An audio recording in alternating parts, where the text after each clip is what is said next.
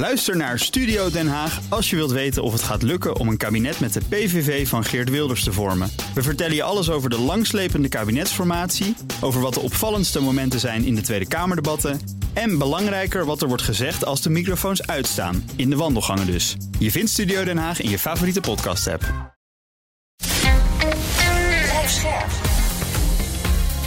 BNR Nieuwsradio.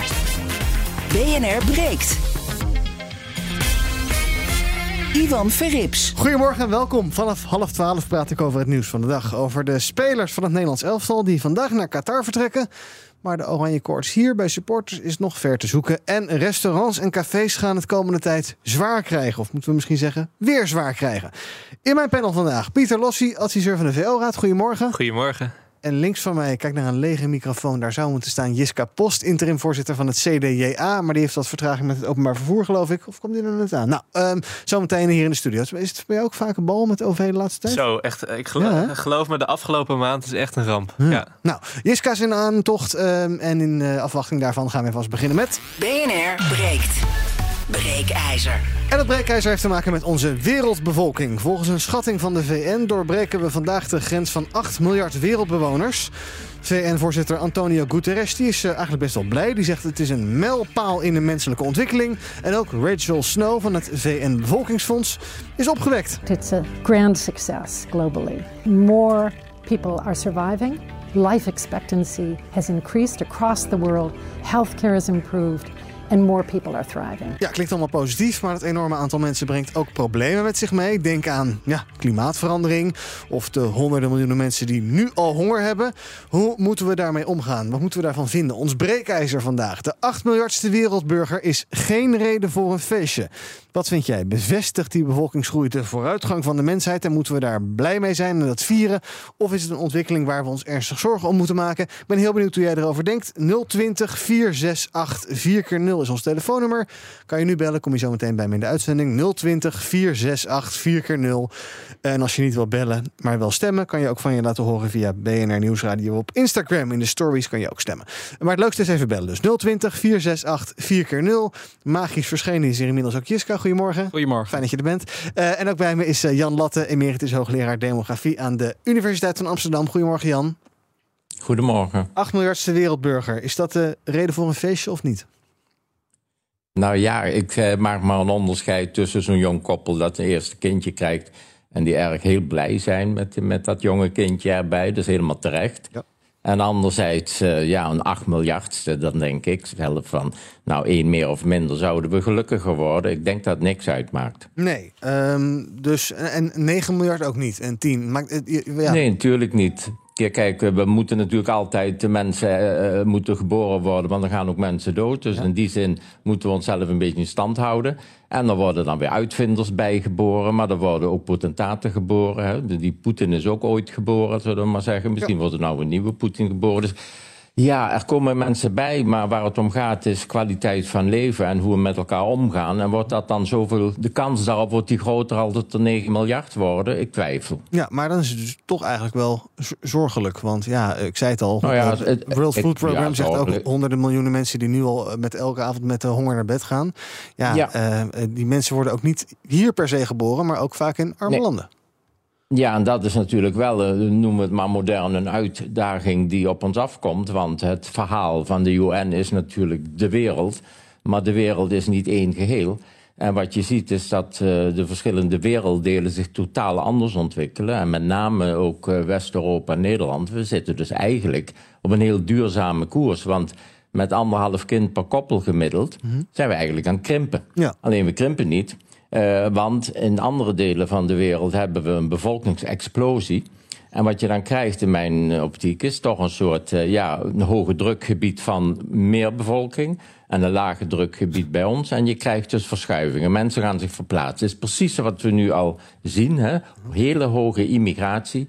Um, met tal van problemen ook weer in, in de ontvangende landen. In Nederland bijvoorbeeld. Mm. En men denkt dat men dat dan oplost door bijvoorbeeld uh, asielmigranten op te vangen, extra slaapplaatsen. Maar we beseffen veel te weinig dat we dus een mondiale verschuiving zien van bevolkingen En dat dat hele nieuwe problemen met zich meebrengt. En dat, dat baart mij wel zorgen. Want gaat dat wel goed? Gaat dat wel soepel? Ja. Zijn we ertoe in staat? Gaat het niet te heftig? Zullen Nee, we het zo even Precies, zeggen? zijn wij met bedden bezig, maar is er een eh, groot onderliggend probleem. Heel even kort voordat Ja. ik naar het panel ga nog. Eh, de, de groei van de wereldbevolking zwakt wel af de afgelopen tientallen jaren. Hè? Ja, die zwakt af. Maar wat ik al zeg, eh, ehm, dat is een frame, dat, dat klinkt zo van maak u maar geen zorgen, Mhm. het zwakt af. Maar de echte zorgen zouden moeten zijn, we zien dat grote verschil tussen, laten we zeggen, Afrikaanse bevolkingsexplosie die de komende decennia eraan komt en de, de implosie in West-Europa. En daardoor krijg je hele eh, grote verschuivingen van dat ene hoge drukgebied naar het andere lage drukgebied. En we weten allemaal dat dan, ja, in, klimatologische termen krijg je dan heel veel storm. Ja, precies. En eh, ja, neem het eens kwalijk, want eh, iedereen wil eh, gelukkig zijn. Nee, dat, best- dat is een heel, Nee, an- dat is een, een heel ander punt. Ja. Maar, maar alleen maar juichen, we hebben meer mensen, vind ik wel heel, ja, heel bazaal. Zo zit het niet. Het is echt wel wat ingewikkelder. Oké Jan, blijf bij ons. We gaan een rondje panel doen en daarna naar de bellers. 020 468 4 keer 0 De 8 miljardste wereldburger is geen reden voor een feestje. Nou Jiska, vers uit de trein met een paar honderd van die 8 miljard. En Ja. eh, wat vind je ervan? Ehm, nou, oneens met de stelling eigenlijk wat er net ook eh, werd gezegd. Voor die ene die natuurlijk geboren wordt, is het wel een feestje. Eh, wel zaak denk ik dat we moeten zorgen dat we met die 8 miljard samen zo duurzaam mogelijk gaan leven. Dat het wel eh, haalbaar blijft op de aardbol waar we nu met z'n allen Ja. op wonen. Maar is het nu al haalbaar? Niet helemaal, dus Nee. we hebben natuurlijk al veel werk aan de winkel. Maar zeker zaken, wat we ook zeggen, in, wat er net werd gezegd, in Afrika komt er een, eh, een enorme groei aan. Mhm. Zorg dat dat dan gelijk zo duurzaam mogelijk gaat. En op een manier waarop we het met z'n allen haalbaar Ja. kunnen houden. Maar moet je dan niet proberen om die groei wat te remmen waar dat kan? Ja, als, als je de magische antwoord hebt, dan. eh, Nee, maar ik vraag aan jou. Ja, dat, als daar natuurlijk mogelijkheden toe zijn. Maar je ziet dan natuurlijk als een land economisch eh, verder ontwikkelt, dat vaak het geboortecijfer ook al lager is. Ja. Omdat eh, de overlevingskans ook hoger is. Eh, je sowieso natuurlijk al beter betaald hebt. Dus je hebt niet een heel gezin nodig om van rond te komen. Mhm. Dus als je op die manier natuurlijk je ontwikkelingshulp ook insteekt en dat op een duurzame manier doet, Oké, dan dus ook dan moet het nog misschien wel lukken. ook wel insturen. We gaan het zo nog even over de rol van onderwijs hebben. Dat is ook wel interessant. Ehm, eh, en bovendien, ja, wie gaat jou het recht ontnemen om eh, drie, vier, vijf of geen kinderen te nemen? Daar ga je het ook helemaal zelf over. Ja, Pieter. Breekijzer, eh, 8 miljardste wereldburger is geen reden voor een feestje. Ja, op zich wel mee eh, eens dat dat geen reden voor een feestje is. In de zin van dat we eh, zien dat eh, de mens even als soort eh, de eh, kwaal met zich meebrengt. Dat eh, deze soort graag de wereld naar zijn hand wil eh, zetten. En ook graag zijn eigen stempel wil drukken op die wereld. Eh, en dat betekent ook dat hoe meer mensen er komen, hoe groter de kans is dat eh, flora en fauna echt eh, schade ondervindt van onze dominante aanwezigheid eh, op deze aarde.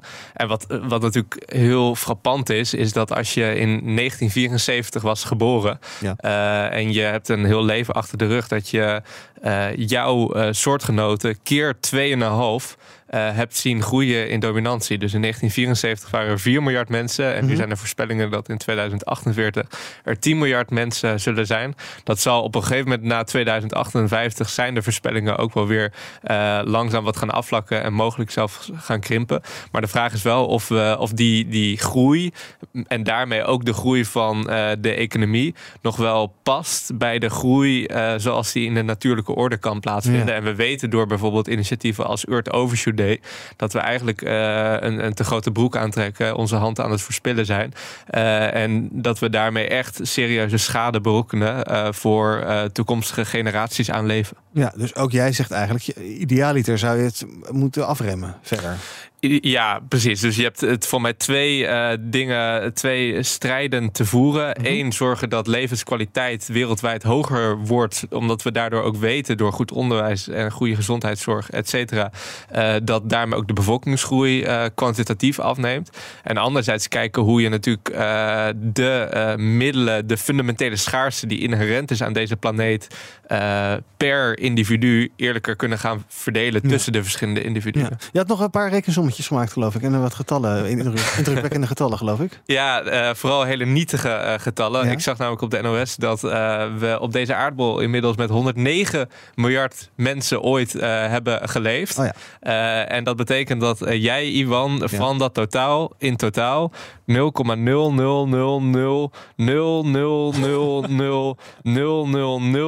0,00000000001% bent geweest. Niet zoveel. Dat is niet zoveel, nee. Nee. Nee, Zet ook wat dingen lekker in perspectief. Dat het Dat niet zoveel uitmaakt wat je allemaal doet. nee zeker. Ja. Laten we even kijken hoe onze bellers erover denken. De 8 miljardste wereldburger is geen reden voor een feestje. Hoeveel nullen waren het? Ja, Oh ja, iets van eh 12 Ja, precies. uit mijn hoofd. Rob, goedemorgen.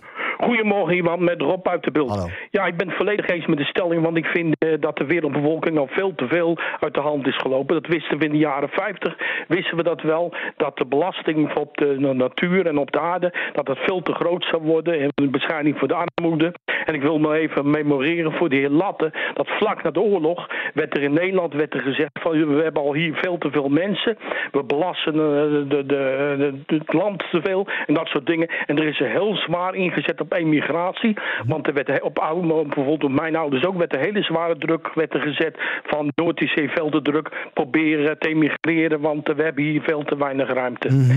En eh, ja, ik vind, eh, dat we moeten ook onder ogen zien dat het een groot taboe is. Want allerlei eh, religieuze en politieke bewegingen die streven erna. Des te meer mensen, des te meer macht. Ja. En dat is gewoon een heel te groot taboe is dat geworden om hierover te praten. Over meer geboortebeperking. En dat is jammer. Dank voor het bellen. Frodo, goedemorgen. Ja, goedemorgen Iwan. Even een raadsel voor jullie, hè? Kom maar. Eh, stel dat je alle mensen op aarde één vierkante meter zou geven. Mhm. Hoeveel eh, van Nederland eh, qua oppervlakte zouden bedekt worden? Ik denk... eh goeie De vraag. rekensom Ja. kwam net eh, van mijn andere Ja, panel. Pieter, kijk even naar jou. Als ik het ook moet doen, ik denk dat dat maar iets van Wil het antwoord 2 wel of 3 geven? procent gaat zijn. Ik wil het antwoord wel geven. Dat is provincie Brabant, Zeeland en Limburg. Oké, Oh, Dat is toch wel iets meer. Was prima dus. Ja, het past prima. Maar, en los daarvan, 20% van de wereldbevolking zorgt voor 80% van het verbruik van de materialen en grondstoffen en uitstoot. Dus het is, ja, wat is een feestje, wat is een ramp? Dit is Ja. hoe je het bekijkt. Dank En voor het bellen. laatste, wat ik nog wil toevoegen, dat, dat gemouw over Afrika. Ja. Weet je, Afrika die explodeert en zo. Een beetje bangmakerij, ook van lappen. Eh, Afrika is een leeg continent. Qua inwoneraantal per vierkante meter, kilometer, dat stelt echt niks voor vergeleken met Europa of Nederland. Nee, maar in Afrika zitten natuurlijk wel veel mensen die honger hebben, die arm zijn. Dus die willen misschien ook een keer, net als wij, eh, eh, nou ja, een fijn leven leiden. Dus die komen dan misschien eh, een keer hierheen. En da- dat is wel iets waar je zorgen om kan maken, toch? Ja, dat is waar. Dat is waar. Ja. Dat ligt hoe wij met Afrika omgaan. Hoe wij Ja. als Europa en China. Zeker. Kijk, zolang wij dat zien als een soort leegtrek-continent. Mhm. alleen maar halen en een paar leiders dik betalen en daar geen ontwikkeling toepassen. Ja, dan zal dat blijven. Maar als we dat land ook structureel helpen ontwikkelen. Op een eerlijke manier, denk ik dat ze daar ook eh, meer de kans hebben om te blijven. Ja, duidelijk. Dank voor het bellen. En eh, John, voor het einde van tot slot van dit blokje. Goedemorgen, John. Goedemorgen. Ja, ik vind dat er eigenlijk dat we ons zeer grote zorgen moeten maken. Want ik refereer terug naar een journaal van vorig jaar bij het RTL. Ja. Werd op een gegeven moment gesteld en daar hadden ze een interview met twee van die dames uit Afrika. De een had 20 kinderen maar liefst en de andere die had zelfs 30 kinderen. Zo. Ik vind dat je zoveel kinderen niet op de wereld mag zetten als je ze ook niet kunt voeden of huisvesten of whatever. Natuurlijk, als je om je heen kijkt, zie je een boel armoede. Je ziet, eh, ja, eh, je kunt ze niet huisvesten en die gaan aan de wandel en dan krijg je nog eens oorlogen. Dus ik denk echt dat er gewoon te veel mensen zijn. Ja, maar John, wie moet dat gaan zeggen? Dat je geen 30 kinderen op de wereld mag zeggen. Wie gaat dat eh, in de gaten houden? Ja. Ja, maar ik vind, eh, de, ja, eh, er staat ergens geschreven van je gaat heen en vermenigvuldigt. Maar ik vind dat is wat mars verheffen. En dan ben je echt bezig met, ja, eh, die, zoveel monden kun je niet voeden en kleden. En ja, dan, dan, die mensen die, die gaan aan de wandel, ja, die zien dus eh, en horen dat het eh, ja, in, in Europa en Azië, dat, ja, dat het daar heel anders aan toe gaat. En we hebben een pensioenvoorziening en dat zijn de kinderen in feite. Ja, onverantwoord. Dus dank. ik, eh, ja, John voor het bellen. BNR breekt. Ivan Verrips. Met in mijn panel vandaag Pieter Lossi, adviseur van de VO-raad. Jeska Post, interim-voorzitter bij de CDJA. Ook bij mij is Jan Latte, emeritus hoogleraar demografie aan de UvA. En we praten over ons breekijzer. De 8 miljardste wereldburger is geen reden voor een feestje. Wil je reageren? 020 468 4 keer 0 is ons telefoonnummer. Dus even bellen.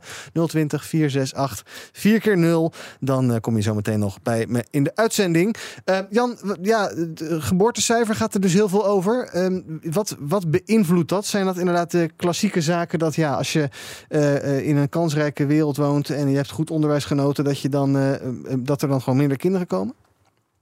Ja, dat is wel zo. Kijk, uh, in, in, primitieve culturen krijgen mensen ook kinderen, omdat die kinderen uh, de ouders moeten verzorgen als ze oud worden. Die hebben bijvoorbeeld geen AOW, geen pensioenvoorzieningen. Dus kinderen gingen meewerken op het land en zorgden dat die ouders later niet zelf hoefden te werken als ze bejaard waren.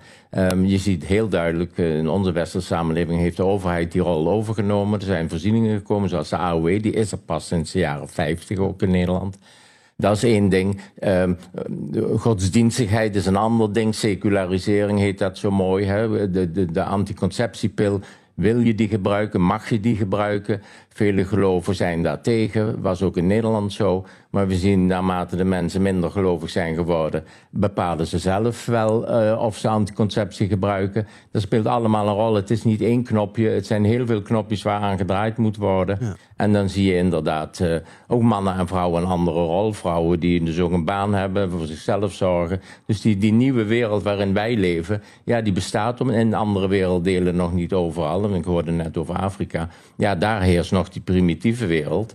En dus zijn veel kinderen is daar nog een winstpunt. Hè? Ja. Zekerheid voor later. Ja, dus ja, inderdaad, ontwikkelingshulp moet zich veel meer richten op... Uh, zorg nou dat die mensen s'avonds... Uh, aan het einde van hun leven verzorgd zijn door de overheden.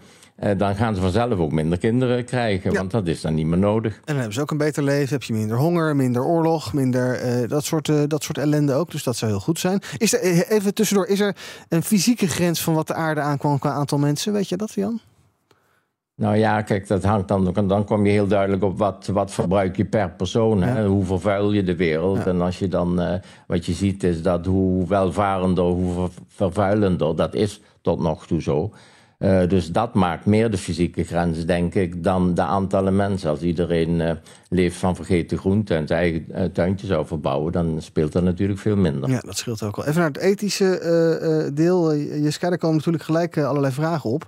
ja, als je zegt, goh, we willen iets aan geboortebeperking doen. Nou ja, hoe doe je dat überhaupt op een, op een ethische wijze? En hoe zorg je er inderdaad voor dat wij hier met z'n allen zeggen, ja, zij daar ver weg mogen allemaal geen kinderen meer krijgen? Ja. Ik vind die, lastige, die laatste inderdaad wel een lastige. Maar je kan het in je uh, ontwikkelingssamenwerking, uh, wat net ook werd gezegd, ja. natuurlijk wel inzetten op onderwijs.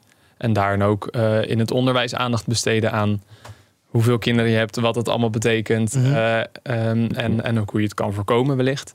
Um, ja, maar mag ik daar iets van zeggen ja, ook? Zeker. Want kijk, in, Nederland, of in Europa heeft ook natuurlijk nooit iemand gezegd van je mag niet zoveel kinderen krijgen. Dat heeft nooit iemand gezegd. Hebben de mensen zelf besloten toen ze zelf die dingen ontdekten dat ja. het leven ook anders kon zijn. Want ja. eerst kwamen eigenlijk die voorzieningen.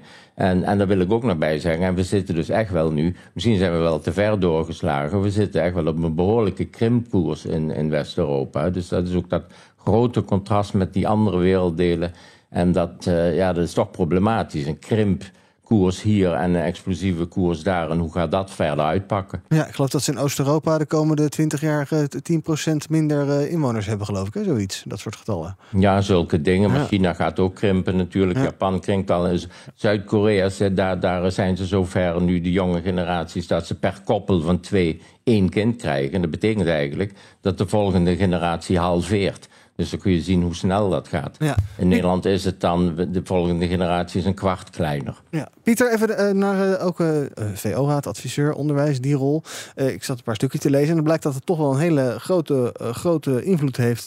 de niveau van onderwijs in een land op ja, wat mensen doen in hun leven. En ook ja, als je leert over wat je kan doen om geboortebeperking. Je kan gewoon betere keuzes maken als je goed onderwijs hebt gekregen. Dat bedoel ik eigenlijk. Ja, en ik denk vooral dat het komt door de levensomstandigheden omstandigheden die voortvloeien uit het onderwijsniveau dat je hebt gehad. Dus op het moment dat jij verzekerd bent van uh, een uh, goed uh, carrièreperspectief, inderdaad met een goede ouderdomsvoorziening, ook veel voldoening haalt uit alle kennis die je hebt vergaard, die je vervolgens weer kan inzetten voor jezelf en voor andere mensen, dan kan ik me voorstellen dat de, de behoefte om nou, kinderen te baren minder groot is dan wanneer je niet die kennis hebt, wat somberder kijkt naar de verwachtingen van jou als individu richting de toekomst. en je ook inderdaad minder voldoening haalt uit de kennis die je hebt opgedaan en de vaardigheden vanuit dat onderwijs. En we weten inderdaad gewoon uit demografische kennis dat dat onderwijs een heel belangrijk levensfacet is. Niet alleen dus voor de levenskwantiteit, maar ook voor de levenskwaliteit van heel veel mensen. En volgens mij zou dat het doel moeten zijn waar we met z'n allen naar streven. En zouden we wat dat betreft wat agnostischer moeten zijn ten aanzien van die kwantiteit aan leven in de wereld. Op het moment dat levenskwaliteit voor iedereen in de wereld verzekerd is, dan maakt het niet heel veel uit of er 8 of 9 miljard mensen leven, mits de sociale en ook ecologische grenzen in ieder geval worden gerespecteerd. maar op dit moment kunnen we die levenskwaliteit nog niet verzekeren. En ligt er dus vooral in het Westen een belangrijke taak om onder andere middels herverdeling te gaan werken aan de bevordering van die levenskwaliteit wereldwijd. Ja. Jan, nog even specifiek kijken naar de situatie in Nederland.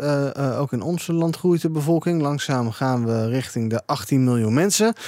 Vorig jaar kwamen er iets meer dan 100.000 bij. Maar dat zal dit jaar hoger liggen, waarschijnlijk ook door de oorlog in Oekraïne. Dus ja, als je op landniveau kijkt, dan krijg je allerlei migratievraagstukken en dergelijke die meespelen. Ehm, wat, wat, wat, wat, kunnen we, wat, wat kan en moet er hier gebeuren, wat jou betreft? Um, ja, kan en moet gebeuren. Kijk, het frappante is dat we in Nederland dus op dit moment enorm sterk groeien. Mm -hmm. En um, die groei zal wel blijven, al, om, omdat de groei eigenlijk alleen door migratie wordt ja. veroorzaakt. Wat ik al zei, met anderhalf kind is de Nederlandse bevolking eigenlijk super duurzaam bezig. Want we, we verminderen onszelf kun je zeggen. Mm -hmm. En toch groeit het land heel hard. Dus wat je ziet is dat de immigratie en de groei elders in de wereld gaat bepalen hoe sterk het in Nederland groeit. En dat wordt een probleem in die zin, als je niet uh, een, een, een soort uh, uh, jaarlijks kwantum aan immigratie hebt waarvan je zegt dat kunnen we aan dan kan het uh, totaal verstoren, die bevolkingsgroei. We hebben dit jaar met Oekraïners erbij een groei van 200.000 extra inwoners. Ja, dan, dan hoor je al, dit gaat mislopen. Denk alleen aan woningbouw. Want dat, je zou ongeveer 100.000 extra woningen moeten hebben voor extra inwoners. Ja. Nou, die gaan we niet halen, die 100.000. We lagen al achter, we hebben woningtekort. Nou, allerlei problemen in de woningbouw. Er waren er tegen de 90.000 geloof ik gepland. Het wordt misschien wel 50 of 60.000. Terwijl je eigenlijk voor 200.000 nieuwe inwoners woningen nodig hebt, terwijl je ook nog voor mensen uh, woningen nodig hebt die gaan scheiden en zo. Dus dat wordt een enorm vraagstuk komende ja. jaren. En het heeft toch ook van belangrijk deel te maken met migratie. Hoe gaat dat op de lange termijn met die migratie? Kun je dat aan? Je kunt een beetje migratie aan, maar je kunt niet een, een onbeperkte immigratie. Ja. En dat besef moet nog doordringen. Dat heeft niks te maken met inhumaan zijn. Het heeft alles te maken met van kun je de mensen nog herbergen, kun je ze bergen en kun je dat een beetje soepeltjes laten lopen. Dat wordt het grote probleem voor Nederland als je denkt in termen van bevolkingsgroei. Dus niet zozeer onze geboortebeperking. We hebben echt heel weinig kinderen. We zijn op krimkoers. Maar het probleem voor Nederland wordt hoeveel migranten komen hier naartoe en hoeveel kan dit land hebben en kan dit land aan. Ja. Als je een migratiesaldo hebt van 100.000, wat we nu hebben gehad de afgelopen jaren, en je zou dat jaarlijks hebben, dan zitten we aan het eind eh, van dit decennium met 25 miljoen inwoners. Dat is ongeveer het beeld. Ja, ik geloof dat we eind decennium, dit decennium 900.000 huizen erbij hebben willen bouwen. Nou ja, of dat gaat lukken is ook maar de vraag, maar dat gaat dan ja, dus in ieder geval niet passen. En we zien nu al wat er gebeurt in de asielketen uh, ter Apel, denk maar even. Dan weten we hoe, hoe, hoe ver het is. Uh, wat neem je mee uit dit gesprek, Jiska? Uh, nou, een hele hoop. Ik vind het laatste wel weer een hele interessante discussie over migratie. Want ja. je houdt ook de asielketen erbij, maar die 200.000 zijn natuurlijk niet allemaal vluchtelingen nee, of asielzoekers. Ja, dus ja. ik vind dat, uh, dat gebeurt natuurlijk ook nu wel binnen onze partij, een hele interessante discussie. Waar kan je grip op hebben? Waar wil je grip ja. op hebben? Uh, wat is inderdaad wel humaan om die mensen hier wel altijd toe te laten? Bijvoorbeeld vluchtelingen nu uit Oekraïne. Uh, en hoe kijk je dan naar al die andere groepen? Maar waar slapen die dan? Ja, waar, maar ja, ja, ook arbeidsmigranten natuurlijk. Ja. kan je er zoveel hebben? Moet je er dan ook zoveel willen hebben om dat voor je economie uh, nodig te hebben om dat draaiende te houden? Dus ik vind dat een interessante discussie gaat niet zozeer over de 8 uh, miljard mensen nee, waar we eerder over van hadden, maar het is een mooie afsluiting. Ja, er zit ook zeker een politieke component in en daar is dus de komende tijd uh, werk aan de winkel wat dat betreft. Dank Jan Latte, emeritus hoogleraar demografie aan de UvA. Op onze Instagram pagina is 80% het eens met de stelling. De 8 miljardste wereldburger is geen reden voor een feestje. Daar kan je nog de hele dag van je laten horen. En zometeen uh, ga ik verder praten over het nieuws van de dag met Jiska en met Pieter. Onder andere over cafés en restaurants, want die gaan door de koopkrachtdaling een zware tijd tegemoet. En dat er wel zo nog wat corona-achterstanden te verwerken hebben. En de spelers vertrekken vandaag, maar Nederland heeft nog niet echt heel veel zin in het WK voetbal in Qatar. Nou, eens kijken of uh, Pieter en Jiska met oranje vlaggetjes voor de tv gaan zitten komende. Wanneer is dat eigenlijk? Nou, dat hoor je Geen wel. Bij BNR, tot zo. BNR Nieuwsradio. BNR breekt. Ivan Verrips. Welkom terug. Uh, in mijn panel vandaag Jiska Post, interim voorzitter van het CDJA... en Pieter Lossi, adviseur van de VO-raad. En wij gaan praten over het nieuws van de dag. Te beginnen in de horecasector, want ondernemers daar die moeten opletten. Volgens een onderzoek van ABN AMRO is de kans groot... dat mensen aankomende tijd minder uit eten gaan... vanwege de druk op de ja, portemonnee, koopkracht. De verwachting is dat de omzet van restaurants met zo'n 2% krimpt, maar vooral dat meer zaken failliet gaan. En naast die koopkrachtdaling bij de consument heeft het ook te maken met hogere kosten. Want zowel energie is duur als inkoop van producten is duurder geworden. En dus is de vraag, ja, wat uh, moeten we daar tegen doen? Moeten wij misschien wat vaker uit eten? Die horecazaken die hebben natuurlijk ook nog te maken met allerlei uh, schulden uit de coronatijd. Moeten we die gaan terugbetalen? Jiska, merk jij het dat je heb, je heb je een inhaalslagje gehad in de horeca na corona? Ik heb wel een kleine inhaalslag gemaakt. Is die wel, inmiddels voorbij? Uh, nou, ik heb ook wel geluk gehad dat ik in corona zeg maar, mijn eerste echte grotere vaste baan heb gekregen. Dus dan uh, ben je er natuurlijk sowieso in die jaren wat op vooruit gegaan. Ja. Um, maar het CBS zegt vandaag natuurlijk ook dat uh, de uitgaven van consumenten niet per se dalen. Nee. Dus er zit daar wel nog een kleine frictie tussen dat de consumenten toch nog wel geld hebben overgehouden na de coronatijd. Maar dat voor de horeca nu de voorspelling is dat het toch zwaardere jaren worden. Misschien zijn er ook te veel horecatenten. Dat hoor je natuurlijk ook wel vaker al in mhm. grotere steden. En soms ook in kleinere dorpen waar de hele kern is overspoeld door horecatenten die vooral zomers natuurlijk heel vol zitten met toeristen. Swinters uh, misschien wat leger. Ja. Dus misschien is dat natuurlijk ook wel de vraag die je hierop kan stellen. Hebben we niet te veel? Is het aanbod niet te groot? En dan is het natuurlijk een kwestie van, uh, van hoe de markt het oplost met het vraag en het aanbod. Ja, ja, ja, ja, ja, ja. interessant. Ik geloof dat ook um, uh, dat, dat we hebben nog wel geld, zei het CBS vandaag, maar dat geven we vooral aan diensten en dergelijke uit. Dus niet zozeer aan, aan, aan en uh, dus dingen. Dus dan toch de oproep om meer uit eten te gaan. Ja, nou dat komt bij mij op zich goed aan. wat is jouw verklaring, Pieter? Oeh, wat mijn verklaring is. Uh, nou ja, een goede vraag. Ik denk dat uh, veel uh, jongeren, met name als ik om me heen kijk, met name weer een beetje leuke activiteiten willen ondernemen. En dat zit hem toch eh, bijvoorbeeld naar een pretpark gaan of een keer gaan karten of noem maar op. Mm -hmm. Om dat gedeelte een beetje uh, in te halen. Ik denk misschien ook wel dat uh, uh, de kookskills van de gemiddelde Nederlander in de coronatijd wat zijn toegenomen. Hmm. toen natuurlijk men minder afhankelijk werd van de kookskills van professionele koks in horeca. dus dat zouden mogelijke toelichtingen kunnen zijn. En het klinkt misschien een beetje cru, maar we hebben op heel veel plekken echt grote tekorten. OV, techniek, onderwijs natuurlijk. Dus ja, als het betekent dat vraag en aanbod nu uh, een iets andere vorm krijgt. En we een paar mensen hopelijk naar die tekortsectoren kunnen uh, stoppen. Waar zij weer uh, met groot succes bijdragen aan maatschappelijke waarden in Nederland. Ja. Dan zie ik op zich niet een heel groot probleem. Nee, we hebben vaker besproken dat we in een soort compensatiesamenleving leven inmiddels. Waar elk verlies door de staat maar moet worden gecompenseerd. Waarbij ook brancheorganisaties en ook vertegenwoordigers van, van particulieren eigenlijk altijd kijken van help ons. Nou, je kan ook voorstellen wat bij wijze van spreken Koninklijke Horeca Nederland gaat zeggen. Die zegt ook van ja, hallo, we gaan uh, meer faillissementen uh, krijgen. Maar daar moeten we dan niks tegen doen. We moeten maar gewoon accepteren dat er een beetje een keer een shake-out komt. En ja, dat is dan maar zo. Het wordt op een gegeven moment natuurlijk wel lastig met die coronajaren en nu deze jaren als je blijft compenseren. Want ook zaken die misschien helemaal niet meer rendabel of gezond zijn, hou je daarmee natuurlijk kunstmatig op de been. Dus natuurlijk wil ik heel graag voorstander zijn van compensatie. Mhm. Maar op een gegeven moment moet het wel op een manier gebeuren dat we niet kunstmatig die hele branche overeind houden. dan moet je ook gaan kijken of je op enige manier kan kijken of die zaak in ieder geval levensvatbaar is. En als Ja. dat eigenlijk niet zo is, dan denk ik dat compensatie meer uitstel van executie is. Letterlijk in dit geval dan. Ehm, eh, dan dat het echt goed is. Ja, dat mogen we niet meer zeggen, sorry. dan gaan we weer de fout in, sorry. Nee, Ehm, eh, dan, dat het, eh, ehm, dan dat het nou echt verstandig is om die zaak op die manier nog overeind te houden. Maar jij gaat niet extra uit eten de komende tijd. Ik ga het na, de, na vandaag zeker wel doen. Pieter? Even, Maar niet per se, in, nee. in Woerden ergens een zaakje helpen? Nee, wel, maar... Wat is een leuk restaurant in Woerden? Eh, nou, ik eet vooral in Utrecht. En daar Oh. heb je een paar eh, leuke, wel echt eh, vegetarische Italiaanse restaurants waar ik eh, heel goed op ga. Ja, Woerden niks. Nee, eigenlijk niet echt. Ja. Ook de fastfoodsector is trouwens moeilijk. Zo opvallend, want meestal doen ze het erg goed tijdens crisis. Maar die groeit dit jaar naar verwachting met slechts 2%. Nou, oké. ehm, ga lekker wat ergens eten in de buurt en eh, steun je lokale ondernemer. Dat is altijd goed. Eh, dan naar het eh, WK voetbal. Sommigen vinden het vreselijk, anderen zweren erbij. Maar het feit is dat je dit soort, ja, dit soort geluiden die we misschien uit vorige jaren kennen, vorige WK's kennen, dat je dit weinig gaat horen. Dit soort enthousiasme met, ja, met en dat soort ellende.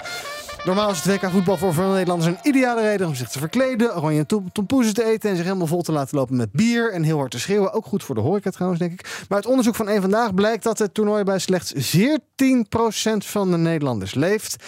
En dan hebben mensen ook nog eens last van WK-schaamte. En dat heeft uiteraard allemaal te maken met de situatie in Qatar. En dan is altijd de vraag: ga jij kijken, Jiske? Eh, ik kijk het WK normaal als het in de zomer is, omdat ik het dan leuk vind om op een groot plein of op een terras te kijken. Ja, maar maar, nu het ook ook nog eens in de winter is, denk ik dat ik niet eh, ga kijken. Oké, dus bij jou is ook het seizoen. Waarom kijk je dan nu niet? Omdat het koud is buiten of zo? Nou ja, omdat ik dan de sfeer mis. En ik vind het sowieso, de WK-schaamte heeft bij mij ook wel eh, ingeslagen, denk ik. Ja. En dan wordt het voor mij helemaal niet meer aantrekkelijk om de tv aan te zetten. Ja, wat vind je ervan? Mensen die zeggen, ja, ik ben op zich wel principieel, ik ga niet kijken. Maar ja, als we in de halve finale komen, ja, ga ik toch een keer wel kijken. Ja, dan moet je ook volhardend zijn. Als je op het begin zegt, ik ga niet kijken, dan moet je het ook gewoon de hele tijd uitzitten. Ik denk dat wij met het CDA, met de andere jongere partijen van de coalitie, zijn we sowieso al fel tegen het WK en de delegatie die er naartoe gaat. Ehm, dus vanuit die kant hebben we ook een boycott. Dus ik denk dat ik me daar gewoon netjes aan ga houden. Zien, mevrouw Helder. Nou ja, is ook niet echt dat je Ja, zegt maar van, met eh, de kanttekening, als we toch in die halve finale komen, gaan we het er nog een keer over hebben. In de hoop dat misschien de, het sentiment in de samenleving dan omslaat en dat de koning wel met Rutte kan. Nou, ik vind dat, eh, dat een beetje wankel eh, als je er ook maar heel naar Ja, kijkt. oké, maar dan zeg je dus ook, ja, nu, nu niet kijken. Ja, dan denk ik dat jij, Pieter, niet een heel groot voetbalfan bent. Ik ken je niet heel goed, nou een beetje, maar ik heb Nee, zo'n idee dat jij niet heel veel voetbalwedstrijden kijkt. Net als ik. Ehm, ja, dan leeft het WK om die reden waarschijnlijk niet. Maar als je, een, eh, eh, als je wel een groot voetbalfan was, zou je dan nu kijken? Hoe, weegt, hoe pakt dat voor jou uit, die afweging? Ja, dat is een goede vraag. Ik moet in alle eerlijkheid bekennen dat mijn guilty pleasure eh, Formule 1 is. en dat ik ook kijk naar races in landen zoals Qatar. Ja. Ehm, dus wat dat betreft denk ik in een situatie waarin ik wel zou genieten van de voetbalsport, dat ik ook wel zou kijken. Het is nu inderdaad zo dat alles eh, rondom dat eh, WK voetbal eh, is geworden wat mij tegenstaat aan heel dit land en aan überhaupt het concept sport. Hmm. Dus ik zie mezelf zelfs in een halve of een finale ook niet de buis aanzetten. Nee. Het bedrijf is het ook met allerlei vragen. Nou hebben we natuurlijk gezien een, een Jumbo-spotje dat totaal misplaatst was met hossende bouwvakkers. Dat je denkt, dat nou echt niemand dat bedacht in het maakproces. Daarna kwam Albert Heijn met een spotje dat dan allemaal wat inlevender was. En eh, iedereen mag zichzelf zijn, enzovoorts, enzovoorts. Ja, voor bedrijven geldt natuurlijk ook, ja, wat moet je hier nou mee? Ehm, eh, maar helemaal doodzwijgen of zo? Of eh, wel doen, maar ingetogen? Ehm, ehm, De feestdagen staan ook voor de deur. Ik zou Ja. zeggen, focus gewoon lekker op, op kerst wat over een maandje bent echt een begint, of boycott, hè?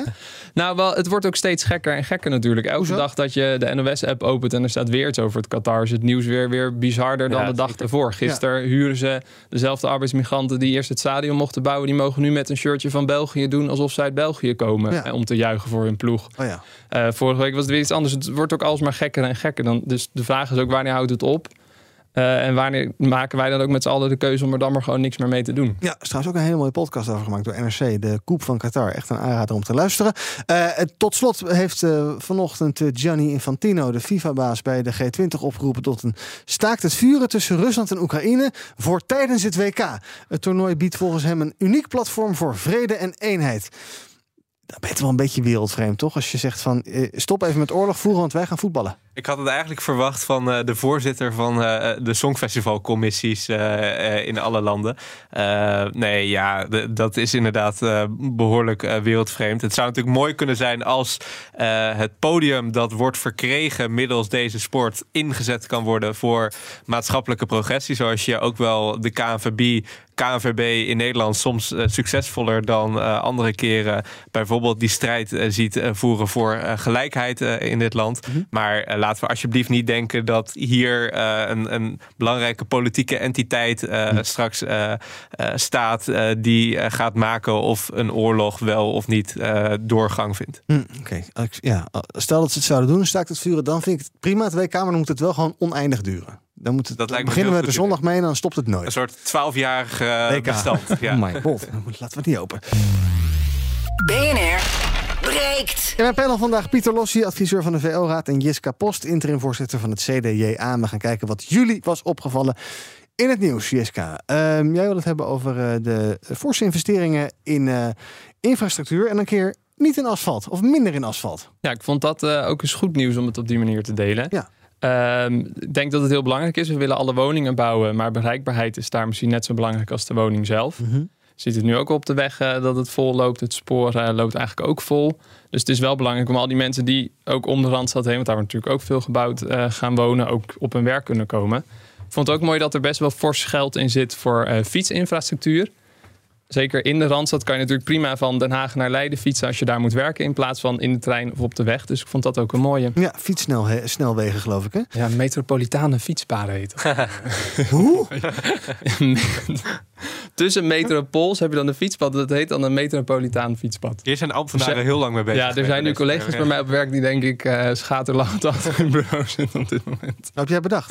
Nee, ik heb het niet oh, zelf okay. bedacht. Nee, okay. uh, het gaat ook al snel om uh, veel geld. dit soort projecten. Bijvoorbeeld een spoorlijn tussen Leiden en Dordrecht. Die moet worden verbeterd. Anderhalf miljard, dat soort zaken. Waar, ben, waar ben je specifiek blij mee? Er zit veel in de Randstad. Er zit ook veel in, in bijvoorbeeld de regio Eindhoven. Ja. Is er iets waar je specifiek naar kijkt? Dat je denkt van, hé, hey, nou eindelijk gebeurt er was. Misschien ook wel, sorry, ik blijf praten. Maar uh, Finex-wijken, waar we vroeger altijd de fout maakten om eerst een wijk aan te leggen en dan te denken, oh, ik kan geen trein meer stoppen. Dat we dat nu ook anders gaan Nou, daar ben ik blij mee. En ook dat het uh, verspreid is over het hele land. Dus er zit inderdaad bij Eindhoven iets in. Ook bij een aantal grensregio's wordt er nu geld gestoken in betere verbindingen. Dus dat is heel mooi dat het niet alleen focust, maar ook op het hele land. En inderdaad dat we de agenda van Hugo de Jonge, woningbouw en ook de OV-agenda tegelijkertijd aanpakken. Dus dat je niet inderdaad eerst gaat bouwen en dat we er dan 15 jaar later achter komen dat je elke dag van de Phoenixwijk naar het centrum van de stad alleen maar in de file staat. Ja. Maar dat we vooraf al bedenken hoe komen al die mensen van A naar B. Uh, en hoe gaan we dat zo goed en hopelijk ook zo duurzaam mogelijk doen. Dus daar ben ik ook heel blij mee. Ja, nog wel even wat stikstofuitdagingen oplossen voordat er daadwerkelijk iets kan gebeuren. En uh, OV is nu de laatste maanden enorm aan het afschalen. Omdat er uh, ja, geen mensen te krijgen zijn. Morgen om weer gemerkt. Vanmorgen weer gemerkt. Morgen aan het ondervonden. in jouw afwezigheid aan Pieter. En die had er ook ervaring mee de afgelopen tijd. Ook best fors. Is, zijn dat allemaal een soort tijdelijke dingen? Ook die uh, bouwvrijstellingen en dergelijke. Dat je zegt van nou, dat is, dat, daar moet je op de lange termijn. Hè, dit gaat om projecten voor de komende 10, 15 jaar. Moet je daardoor niet laten beïnvloeden. Nee, ik denk dat je daar niet, als we, zeker wat je zegt, het zijn lange projecten, 10, 15 jaar. Hopelijk hebben we dan een oplossing gevonden uh, om weer te kunnen bouwen. Zijn natuurlijk legio mogelijkheden om die stikstofuitstoot naar beneden te halen. Dat moet ook echt. Maar ik hoop dat we daar over 10, 15 jaar, als dit echt gaat lopen, wel uit zijn. En dat zal ook wel moeten, want ook al, uh, we hebben het net over de enorme bevolkingsgroei gehad. Ook al weten we dat wat te temperen, hebben we alsnog die huizen nodig. En moeten we ook alsnog uh, naar ons werk kunnen, naar familie. Ja, Alright, nou ja, ook mooie dingen als bijvoorbeeld uh, doortrekken van de Noord-Zuidlijn naar Schiphol, waardoor er dan weer minder treinen naar Schiphol hoeven, waardoor er meer internationale treinen naar Schiphol kunnen, al dat soort zaken. Dus dat is uh, allemaal veelbelovend. Maak je nog zorgen om de uh, asfalt? Want ik kan me voorstellen dat verstokte autobezitters denken, ja, maar wij dan? Ik, ja, maar we hebben zelf... er ook een maandje bij af en toe, links en rechts. Hallo. Ik ben zelf altijd wel van en en je moet echt stimuleren op dat OV. Maar ik noem ook altijd wel het voorbeeld van uh, het gezin met drie, vier kinderen die ook naar opa en oma willen met de voetbal en de weekendtassen en de hond moet misschien ook nog mee. Om dat allemaal in een trein te moeten doen als oma nog in Enschede woont en jij woont nu in Den Haag is natuurlijk wel een pittige kluif. Uh, dus dan zal je soms toch nog aangewezen worden op de auto. Of het kan ook elektrisch deelvervoer zijn. Maar goed, dan heb je inderdaad ook wel gewoon nog goede wegen. Ja, nodig. daar gaat alsnog wel geld heen. Want vroeger was dat uh, iets meer dan de helft. En nu is dat uh, iets meer dan een derde. Oké, okay, um, Pieter. jij wilt hebben over sociale ondernemingen. dat groeit heel erg, die sociale ondernemingen. Um, maar wat is, dat, wanneer, wat is een sociale onderneming? Wanneer zijn wij sociale ondernemer BNR? Ja, kijk, het, het lastige is dat er niet één keurmerk is of één definitie. Dus in principe, Ivan, als jij het gevoel hebt dat jij met jouw bijdrage bij BNR mm -hmm. bijdraagt aan uh, sociale onderneming BNR, dan mag je jezelf uh, officieel een sociaal ja, ondernemer uh, noemen. Uh, daar zit gelijk ook wel een crux in, dat, dat er dus nog geen keurmerk bestaat.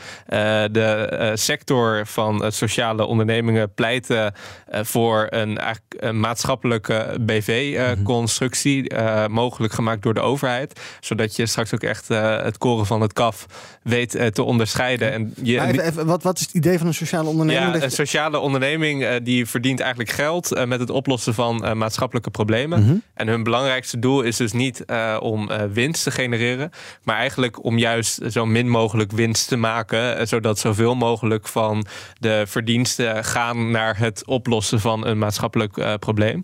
En wat blijkt uit rapportages nu, dat eigenlijk die maatschappelijke ondernemingen steeds professioneler worden in Nederland. je hebt een paar hele grote voorbeelden, als bijvoorbeeld Fairphone, die ook echt internationaal te werk gaat, maar ook bijvoorbeeld Tony Chocoloni mm -hmm. is er eentje die we allemaal kennen. En die sociale ondernemingen worden dus steeds professioneler in de zin van dat ze steeds minder op vrijwilligers draaien. Uh, dus het zijn echt uh, ondernemingen die gezinnen weten te onderhouden. Ze draaien ook steeds minder op uh, subsidies en, en giften. Dus ze hebben er ook echt een verdienmodel aan weten te koppelen. En wat ik gaaf vind is dat dit echt natuurlijk een, een shift is in ons economisch kapitalistisch denken. Dat we niet als eerst de vraag stellen um, op welke wijze kunnen we een bedrijfsconstructie inrichten waarmee we onze winst kunnen maximaliseren. Maar uh, waarom richten we überhaupt een bedrijf op om winst te maken? En waarom gaan we niet nadenken over iets wat we in de markt kunnen zetten, zodat bijvoorbeeld sociale of uh, ecologische problematiek uh, wordt verholpen? En op het moment dat je die marktpartijen dus ook echt kan inzetten om sociale en ecologische problemen op te lossen, dan hoef je ook veel minder te rekenen op de overheid, -huh. die overal, soms dus succesvoller dan andere keren, uh, weet uh, in te grijpen en problemen weet op te lossen. Waarvan we de afgelopen tijd hebben gezien dat dat probleemoplossend vermogen ook onder druk is komen te staan. Ja. Ligt daar, denk jij, de toekomst van ondernemen? Is dit een beetje, ja, wel, over 100 jaar denken we dan heel anders over ondernemen en over winstmaximalisatie en bedrijven die, weet ik veel, ja, bestaat de Tata Steel dan niet meer, maar ben zijn er allerlei bedrijven die nadenken over, nou ja, goed, meer sociale impact maximalisatie in plaats van nou, dat vind ik een mooi woord. Uh, uit hetzelfde rapport blijkt wel dat ook uh, echt multinationals steeds meer gaan nadenken over waartoe zijn wij op aarde.